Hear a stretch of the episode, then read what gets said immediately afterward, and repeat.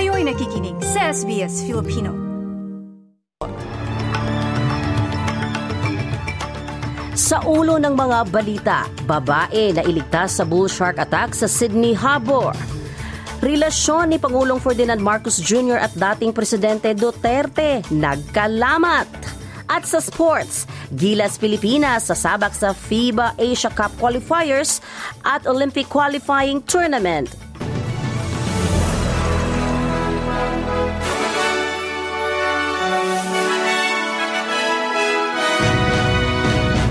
Sa detalye ng mga balita, pinagtulungang maisalba ang buhay ng mga taos ang isang babae kahapon matapos inatake ng pating sa Elizabeth Bay sa Sydney Harbor.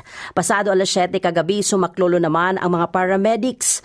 Ang biktima ay may sugat sa binti.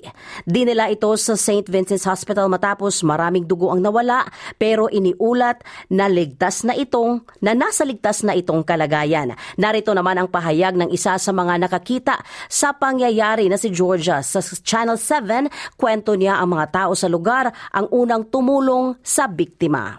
My wife's a vet and she um, basically bandaged it up. And um, the bone's broken and it's pretty hectic actually. Um, but she seems to be okay. She's been in a lot of shock. Kept her warm, and my wife basically bandaged her up to stop the bleeding.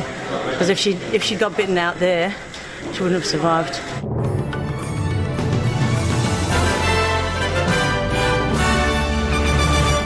Samantala, nanawagan ngayon ang Consumer Watchdog ng Australia sa gobyernong makialam sa sektor ng childcare upang gawing mas abot kaya dahil sa sobrang laki ang kanilang mga sinisingil.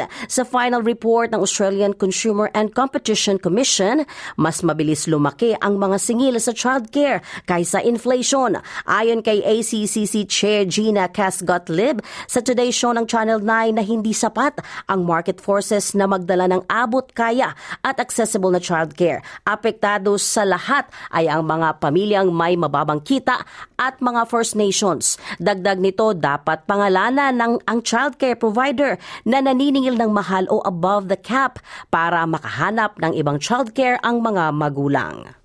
The recent uh, increases in the childcare subsidy have reduced out of pocket expenses and made it more affordable for many Australians. But what we can see is that over time, the childcare centres increase the prices mm. and work away at those reductions. And so it's very important to have more supervision of pricing yeah. and to take interventions in the areas where there are few services and people are not served well at all.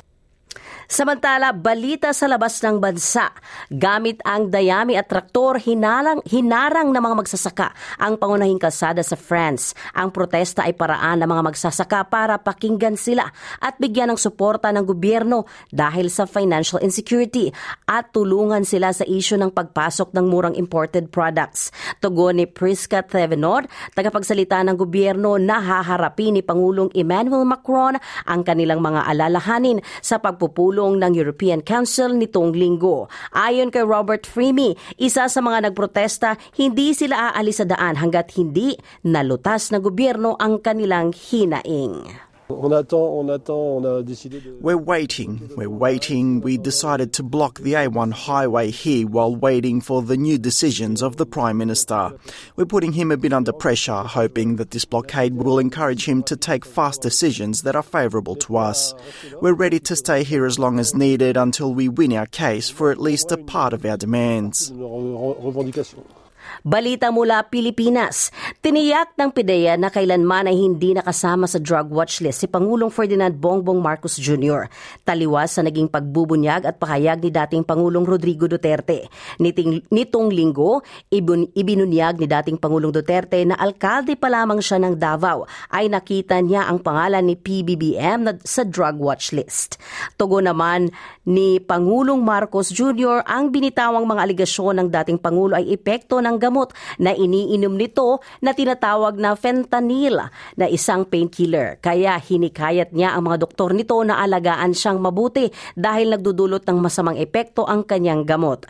Kasama sa sinasabing dahilan na nagkalamat ang relasyon ng dalawa ay ang mga hakbang na amyendahan ang konstitusyon at ang pagsi- pagpaparisay ng Pangulo sa anak ng dating Pangulong Duterte sa posisyon.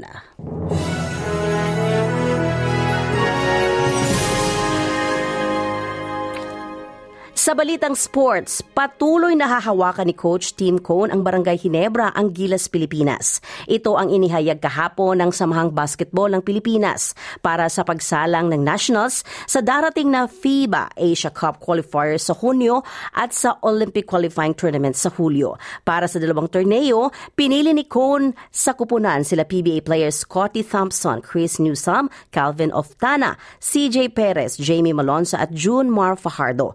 Japanese B-League imports Dwight Ramos, AJ Ido Carl Tamayo at Kai Soto at UAAP champion Kevin Kembao. Sasabak ang Gilas Pilipinas first window ng FIBA Asia Cup qualifiers simula February 22 sa Hong Kong sa Chun Wan Stadium. Sa February 25 sa uh, harharapin ng Nationals ang Chinese Taipei.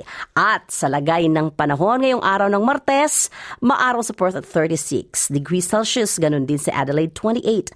Bahagyang maulap sa Melbourne at 24, maaraw din sa Hobart at 25. May mga pag-ambon sa Canberra at 29, pati sa Sydney at 29. Malakas ang ulan sa Brisbane at 27. May panakanakang pag-ulan sa Cairns at 35. Ganon din sa Darwin at 32. At yan po ang kabuang mga balita sa oras na ito. Abangan si Claudette Centeno para sa ikad- ikalawang bahagi ng ating programa. Ako po si Sheila Joy Labrador ang inyong lingkod para sa SBS Filipino.